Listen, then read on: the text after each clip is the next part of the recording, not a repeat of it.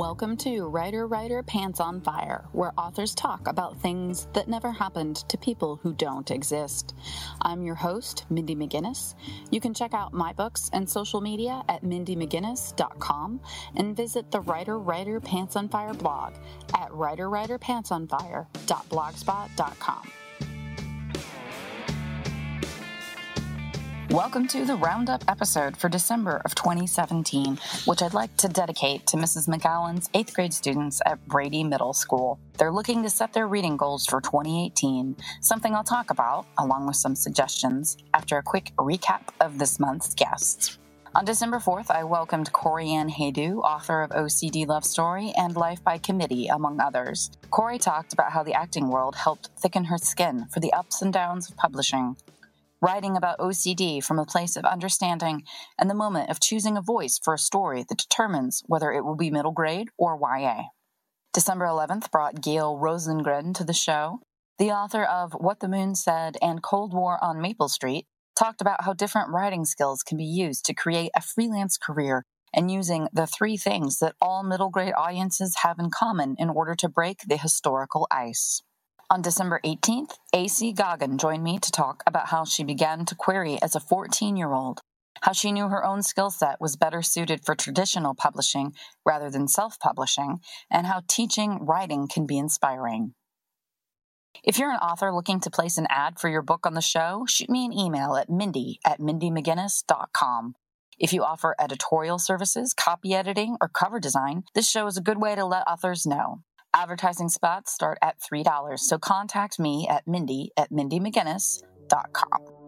Born to privilege, trained for command, destined for danger. Master and Commander meets Sarah J. Maas in a seafaring adventure of duty, love, magic, and a princess's quest to protect her kingdom on her own terms. Air and Ash, an addicting new YA fantasy adventure by Alex Lidell. I personally like to take the winter to tackle a big book, something that will require weeks or even months to plow through. Two years ago, it was Les Mis. Last year, I read War and Peace. And this year, I'm finally going to read Moby Dick. Every year, I set reading goals for myself. You can set up a Goodreads challenge at the beginning of each year, setting goals as high or low as you'd like. In 2017, my goal was to read 70 books, which I hit just last week when I was traveling for school visits in Missouri. Yes, that's a lot of books. 2017 is also the year when I discovered audiobooks. Yes, I'm behind. I credit audiobooks and the Ohio Digital Library with hitting my goal for the year. Sidebar If you live in Ohio, check out the Ohio Digital Library. So, how can you go about setting your reading goal for 2018? First of all, don't think you have to read 70 books. Set a goal you can hit. The last thing you need to be stressed about is your Goodreads challenge. The other piece of advice I have for putting together reading goals for 2018 is to say a certain percentage of your list is something, your choice. Books that have been made into movies, books written by people of color, books that don't have romance in them, books that have a dog on the cover. Or you can do what I did in 2017. I broke my books down into where they came from. 23% were from the library, 12% were bought at book festivals or from the author directly, 11% bought from independent bookstores, and 45% were ARCs that I received for blurbing purposes or to read for my local indie. The rest were books that I already owned. In 2018, I want to accomplish a few things. I want to up my library usage to at least 30% of my list, and I'd like to make a third of my list books that I already own. I have a TBR that have books I bought 15 years ago on it. I want at least 10 of the books I've read to have been written before 1900, and I want to read five books not originally written in English. My advice when putting together your reading goals for 2018 is to focus not necessarily on how many books you can read, but how widely you can read. From who wrote it to what genre it is to where you got the book, see if you can spread some of your reading time around.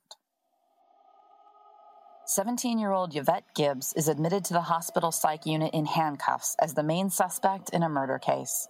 Her appointed therapist might be her ticket to freedom if only she'd stop acting crazy and cooperate with the authorities. Pitting her dead sister's shady friend, whom she fears, against the man who reminds her she's not immune to victimization is her perfect solution to all life's hassles, even if that means she ends up with blood on her hands. Until everything in this psychological thriller backfires. Killer potential by Aftonbrook Zamansky.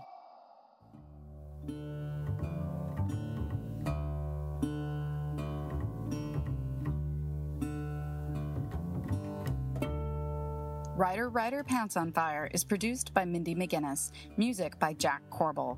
A special thank you to fellow authors Alyssa Palombo and R.C. Lewis, as well as patron Stephen Avery for helping to make this episode possible. If you find the blog or podcast helpful, please consider showing your support by visiting patreon.podbean.com forward slash writer writer pants on fire and making a donation. I'm your host, Mindy McGinnis, and we'll be back next week with another episode of Writer Writer Pants on Fire, where authors talk about things that never happened to people who don't exist.